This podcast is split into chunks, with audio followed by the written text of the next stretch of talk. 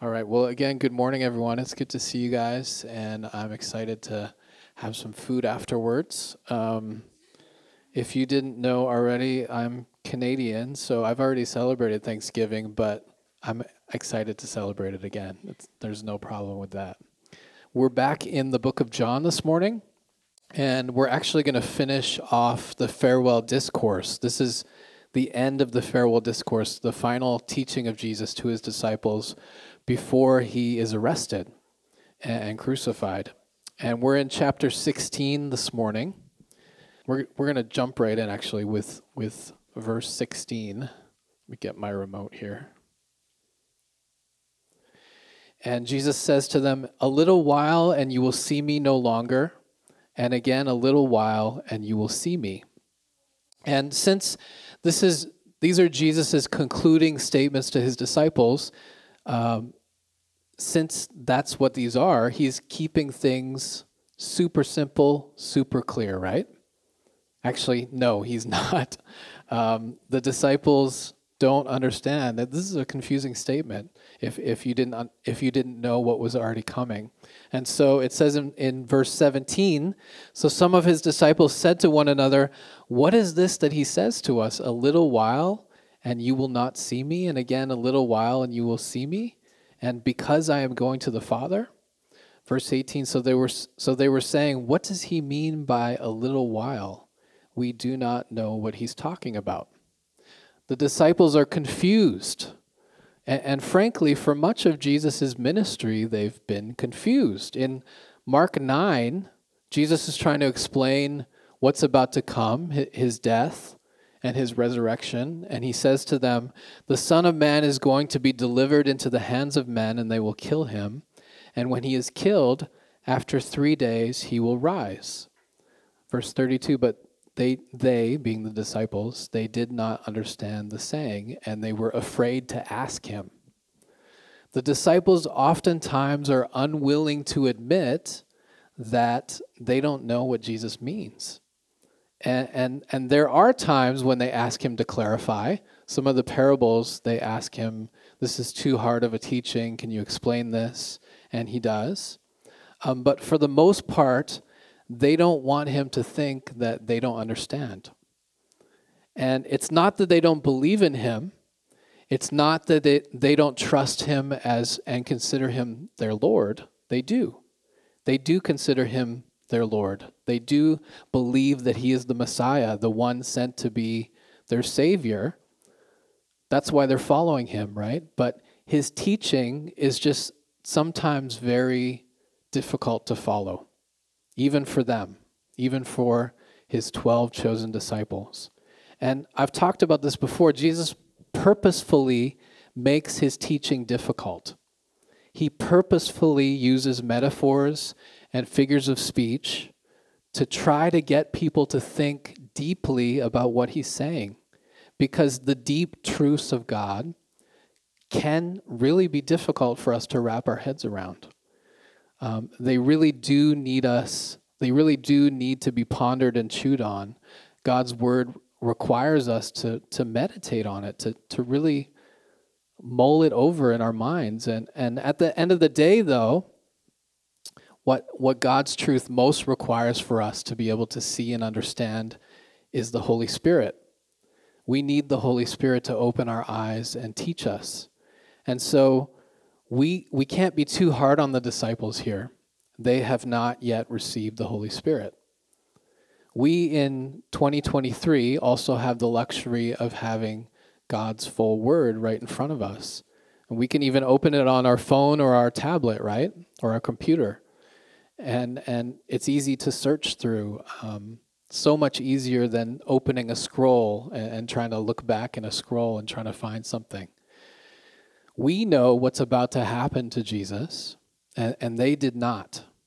But it's encouraging to me to, and I hope to you guys as well, that I, when we look at the disciples, we see that these are not super spiritual men. These are not the cream of the crop. We would have expected Jesus to pick the cream of the crop. These were just ordinary men. Some of them were pretty rough around the edges, actually. There were fishermen. Have you ever heard the saying, he swears like a sailor? There's a reason for that saying, right? These were r- rough people. And Ma- Matthew was a tax collector. Tax collectors were considered traitors. They were some of the most hated people in Israel because they collected taxes for Rome. And not only that, they usually charged extra so they could pocket that extra money. And so people hated them. And there was Simon the Zealot. A zealot is a, a political activist, or was a political activist. And in order to get their message across, some were known for doing things that we would consider terrorism now. For example, killing Roman soldiers while they're on duty or causing buildings to fall over on people. And we don't know if Simon was involved in any of these things, but we do know that he was associated with this name, Zealot. Anyway, my point here is that we sometimes get the impression that the disciples of Jesus were these super spiritual men.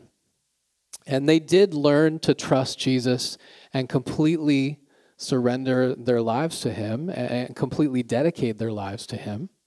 We see that. But at the beginning, Jesus chooses these semi normal men. I mean, He chooses people that you wouldn't expect Him to choose. But back to our passage, um, the disciples are confused again. And Jesus notices that they are confused, and he says in verse 19, or it says in verse 19, Jesus knew that they wanted to ask him. And so he said to them, Is this what you are asking yourselves? What I meant by saying, A little while and you will not see me, and again, a little while and you will see me. Verse 20 Truly, truly, I say to you, you will weep and lament, but the world will, re- will rejoice. You will be sorrowful, but your sorrow will turn into joy. Again, we know what is about to happen, right? As these events take place over the next 24 hours, the disciples would weep and lament. And they would do this as it seemed that most are rejoicing around them. The Roman soldiers at the foot of the cross laugh as they divide up Jesus' clothes, his garments. And I'm sure the Jewish leaders are overjoyed that their plot to have Jesus crucified by the Romans worked. And just before Jesus is crucified, a huge crowd in Jerusalem chants out to release Barabbas over him and chants to have him crucified. Their, their world, the disciples' world, had turned on their Lord Jesus. But a few days after the crucifixion, the disciples' sorrow would turn to joy, just like Jesus says here, because they would be visited by him, the resurrected Savior. Jesus reinforces uh, what he's just said with, with an analogy. He says in verse 21 When a woman is giving birth, she has sorrow because her hour has come. But when she has delivered the baby, she no longer remembers the anguish for joy that a human being has been born into the world. So also you have sorrow now, but I will see you again, and your hearts will rejoice, and no one will take your joy from you. So again, Jesus reinforces this statement to the disciples about what is about to take place. Uh, he reinforces it with this analogy. And it's not just a random analogy. Um, this analogy of a woman in labor in the pains of childbirth has been used throughout the Old Testament to illustrate the pain that Israel would experience before God came and delivered them. In general, the nation of Israel has suffered at the hands of the Romans for almost a century now. But more specifically, as Jesus mentioned here, the disciples will experience great sorrow. However, the cross and the resurrection are deliverance, just as the Old Testament promised God's deliverance. And the disciples' sorrow would turn to joy when they see the resurrected Lord from the dead. As the joy of that newborn baby overshadows the pain, so the joy of seeing Jesus risen from the dead would overshadow the pain of seeing him suffer and losing him and all of the fear that struck them as a result. Verse 23, Jesus continues, he says, In that day you will ask nothing of me. Truly, truly, I say to you, whatever you ask of the Father in my name, he will give to you. At the beginning of today's passage, the disciples wanted to ask Jesus what he meant. But after all of these things that he has predicted take place, and he ascends to the Father, they will no longer be able to ask him anything face to face, right? But because of what he's about to do, they will be able to go to the Father in prayer. Throughout this farewell discourse, Jesus has repeated this promise of answered prayer four times. In each case, he gives a condition. Three of these times, he tells them that if they ask anything in his name, the Father will give them what they ask. And one of these times in chapter 15, verse 7, he gives a different condition. He says, um, If you remain in me or abide in me, and my words abide in you, then ask whatever you wish, and it will be given to you. But really, these, these two conditions seem different, but really, these two conditions are the same. Because remember, to pray in Jesus' name means that our prayers are aligned with his will and his purposes. And if he, if he abides in us, and, and, and we abide in him and his words abide in us, that's what's going to happen. Our prayers are going to be aligned with his will. And so Jesus is telling them uh, uh, these things, but they're, the, they're really the same. And so praying in Jesus' name doesn't mean that we, we close our prayers with, in Jesus' name, amen. And I think we looked at this before. We don't need to stop doing that. We don't need to stop ending our prayers with, in Jesus' name, amen, because it's a good reminder that everything we do aligns with Him and His will. But we do need to know that and, and remember that it's not a magic phrase.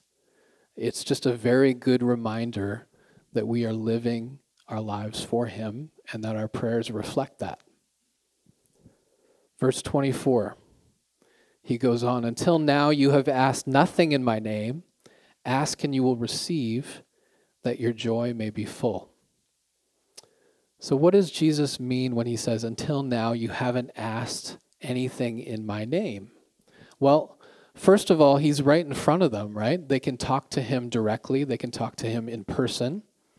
When he ascends to the Father, they'll no longer be able to do that. They'll no longer be able to speak to him face to face. But secondly, the disciples are still learning how to walk in the will of Jesus, still learning how to walk in his way. And, and it won't be become it won't become a part of who they are until they receive the Holy Spirit. Remember, the Holy Spirit would teach them all things, meaning the Holy Spirit is going to teach them how to walk in the will and the ways of Jesus. And the Holy Spirit would also remind them of what Jesus said. They would be reminded of Jesus' teachings and they would learn how to follow those teachings. And the Holy Spirit would also bear witness to them about Jesus.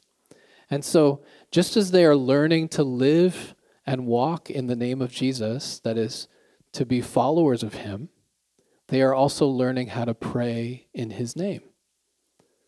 Praying in Jesus' name is a new concept. This isn't something that the Jewish people previously did. Um, Jesus is introducing something new. And so, at this point until this point they have not asked anything in his name. And, that, and that's just what he's saying here. But when they do when they do ask in his name he says two things will happen. They will receive what they ask for and they will be full their joy will be full. And we've just talked about this so i'll, I'll just be brief here but this doesn't mean that we receive a lamborghini or a bathtub full of money when we ask but it does mean that as we ask for things that are in the will of God, in Jesus' name, as our desires align with His desires, our requests will be answered. And of course, joy is connected with this, right? when we're praying for an orphanage that we've been serving at and God answers our prayer, when we're asking God to open the eyes of a friend that we've been ministering to and sharing the gospel with, and He does, when we're asking for God to encourage and restore the people of Maui as we send relief and the church on the ground there helps them clean up and rebuild, then of course we're full of joy uh, when God answers those prayers, right? And that's exactly what Jesus is talking about here. Verse 25, he, he continues I have said these things to you in figures of speech. The hour is coming when I will no longer speak to you in figures of speech, but will tell you plainly about the Father. Jesus used figures of speech throughout his ministry and his teaching. And, and remember, remember, we talked about the I am statements. Jesus is not a literal door, he's not actually bread. These are metaphors to try to help people understand who he is and what he's come to do. Just in this farewell discourse alone, he's used several metaphors. I am the vine. In the beginning of our passage today, he uses a, a confusing statement to convey what is about to happen in, in the next few days. So again, Jesus made it purposefully challenging for people. If we want to know him, we have to seek him. If we want to understand truth, we have to seek to understand truth. If we if we eh, he's not going to let people just sit back and mindlessly take. People have to seek, and that's a big part of why Jesus' teaching is so full of metaphors and so challenging.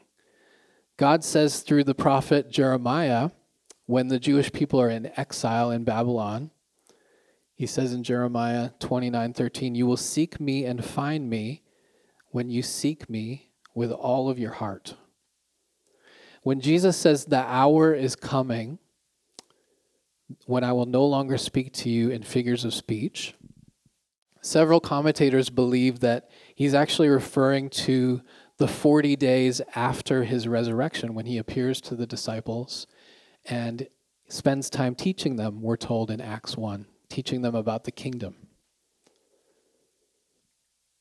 All right, he moves on in verse 26 In that day you will ask in my name, and I do not say to you that I will ask the Father on your behalf, for the Father himself loves you because you have loved me and have believed that I came from God. What does Jesus mean here? What I believe that he's saying uh, is that because of what he's about to do, disciples of Jesus can have access to the Father. We can pray to Jesus, but we can also pray to the Father. Jesus wants the disciples to understand that God the Father has the same love for them as he does, as he has shown them throughout his ministry. This is building off of what Jesus previously said in John chapter 15 verse 9 Jesus says, As the Father has loved me, so have I loved you.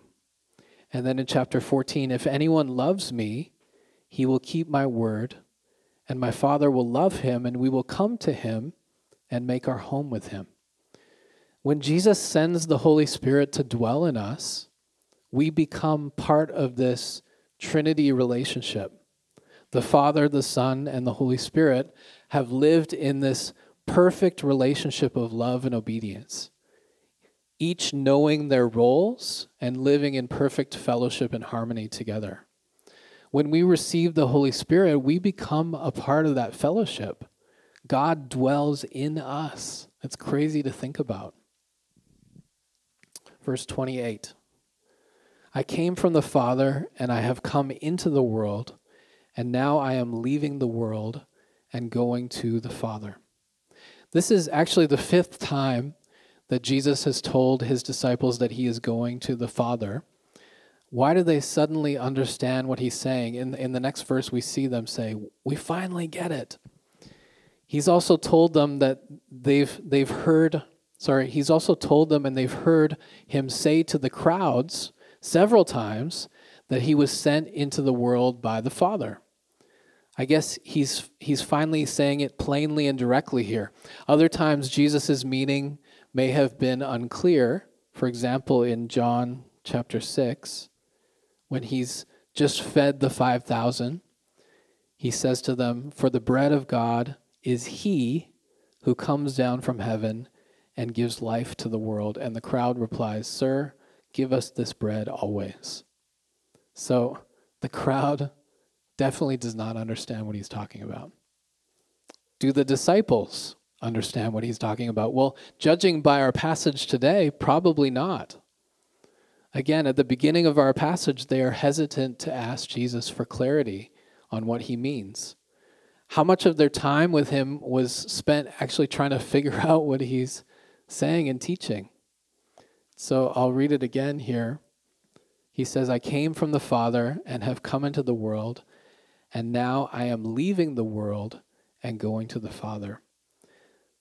Jesus has never actually put those three things together in one sentence. Three things being He's come from the Father, He's been sent into the world, and He's returning back to the Father. He's talked about all three of these things at various times and in various ways, but He's never clearly stated these three things together in one simple sentence. And so, what is the disciples' reaction? In verse 29, it says, His disciples said, Ah, now you are speaking plainly and not using figures of speech. Now we know that you know all things and do not need anyone to question you. This is why we believe that you came from God. And although it looks here like the disciples understand what he's saying. They do understand the statement that he's made, but it's on a surface level. They understand that he's come from the Father, and now he's going back to the Father, but they have no idea the intense suffering that Jesus will have to go through in order for this to take place. And so Jesus replies and says in verse 31 Do you now believe? Behold, the hour is coming, indeed it has come when you will be scattered each to his own home and will leave me alone. Yet I am not alone, for the Father is with me. Is, is Jesus scolding them here? Maybe. But he's also trying to prepare them for what's coming. He says in verse 33 I have said these things to you that in me you may have peace. So, part of the reason that Jesus is sharing this with them is that so is so that they will know what is about to happen and, and that they will know that it's supposed to happen. He's supposed to be arrested and sent to the cross. And so that's why this information will give them peace. When it all takes place and they do scatter and abandon him, they will, of course, feel shame and regret, but they'll be able to remember that Jesus predicted that all of this would happen, including their own actions of them running away. And they'll remember that he still loved them, even though he knew that. He still stayed with them until the end, until he, he was arrested. Remember, he says something similar when he warns them of the coming persecution in chapters 15 and 16. I'll just read a couple of verses from that. In verse 1 of 16 says, I have said all these things to you to keep you from falling away. And verse 4, but I have said these things to you that when their hour comes, you may remember that I told them to you. Jesus' purpose in telling them was not just a warning, but another proof that he was who he said he was. He really was and is the Messiah. I'm sure the disciples w- were troubled when Jesus tells them these things. They were troubled when these things actually take place. But it would have been even more troubling if all of this had taken everyone by surprise. Again, Jesus wasn't surprised. And as the dust settled, that would have given them comfort and peace. At the end of verse 33, are Jesus' final words to his disciples before he is arrested. And he says to them, In the world you will have tribulation, but take heart, I have overcome the world. it's not going to appear like Jesus has overcome the world. When he's high up on the cross, bloody and beaten, it's very much going to seem like the Jewish leaders have overcome him. And although they may have succeeded in having Jesus crucified by the Romans, they did not succeed in stopping him from what he came to do. He came to teach us about God, he came to teach us about ourselves, and he came to give us life. And because he completed the work that the Father sent him to do, yes, he has overcome the world.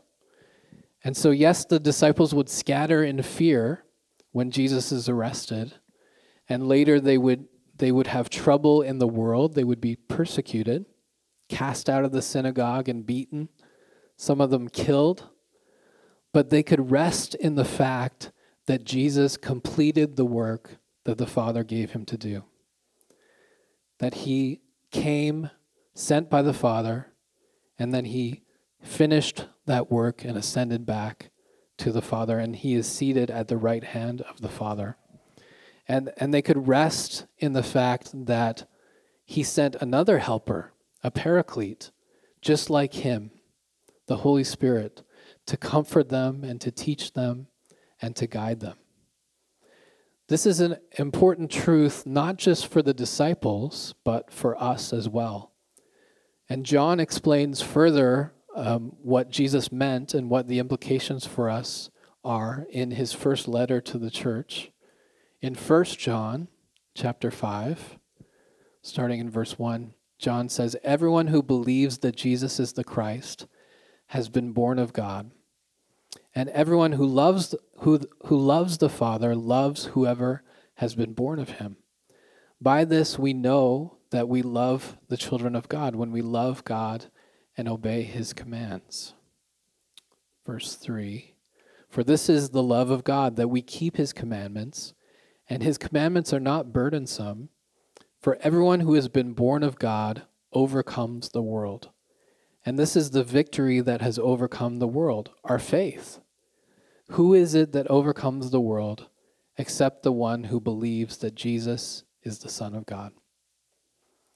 Our ability to overcome is tied to the fact that Jesus has already overcome. How did Jesus overcome the world? Through his death and his resurrection, right? The resurrection is not just one more thing that Jesus came to do, one more thing that he checks off his list. The resurrection, his death and resurrection, are the center point of his ministry. It's the climax of Jesus' time on earth everything that he did and said built up to his death and his resurrection. Everything that he said about himself was proven true when he rose from the dead. This is the end of Jesus' teaching, this farewell discourse to his disciples, his last teaching before he's taken away from them. And, and I want us to just think about the things that Jesus has, has said during these past few chapters. We've gone through the whole thing together. Just a couple of things here. First, he has commanded them to love one another as he has loved them. Secondly, he has said that he will leave them, but that he will go and prepare a place for them. He's also said he will return He's going to leave, but he will return to bring them to be with him in the future. He's told them that he is the way, the truth, and the life. He's promised the coming of the Holy Spirit. He's explained that he is like a vine that, as branches, they can abide in and bear fruit. He's warned them of the coming persecution from the world. And then, lastly, here in our passage today, he's also promised them peace and joy.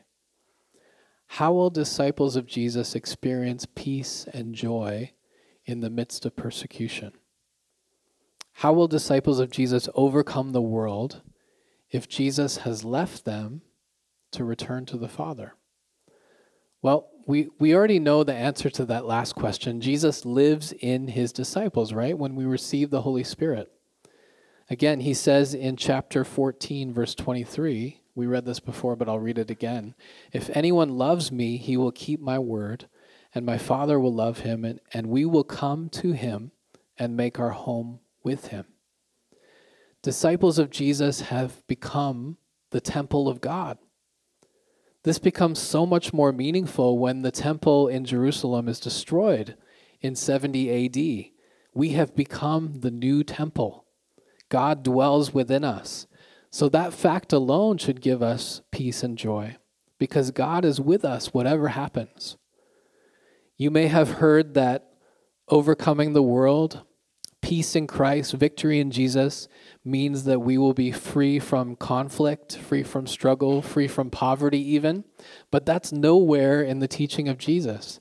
We don't see a conflict free life in Acts uh, when the disciples start the early church. We, we see conflict, right? We see persecution. In fact, Jesus promised persecution. But he also promises peace and joy even in the midst of persecution. Again, after everything goes down, the disciples will look back and say, He knew. He knew what was going to happen and he warned us. And that will bring peace because they will realize that Jesus is who he says he was and is. And again, when he appears before them, they will be overjoyed he will he he told us this would happen too. And the Holy Spirit will connect all of the dots for them, reminding them of what Jesus taught and what he meant. This will also bring peace and joy. And we can have that same joy and peace. We should have that same joy and peace because Jesus' words are right in front of us. We have the scriptures. And through the Holy Spirit, we also are able to learn what Jesus meant. When you read your Bible, you need to start by praying to God that He would open your eyes and that He would teach you from what you're reading and that He would show you how to apply it to your life. And so Jesus' victory is not a promise that we will be comfortable and without trouble, but His victory is a promise that in the midst of the hardships of life, we can have victory we can have peace and joy under the most stressful circumstances and difficult times because He has overcome the world. Amen? Let's pray.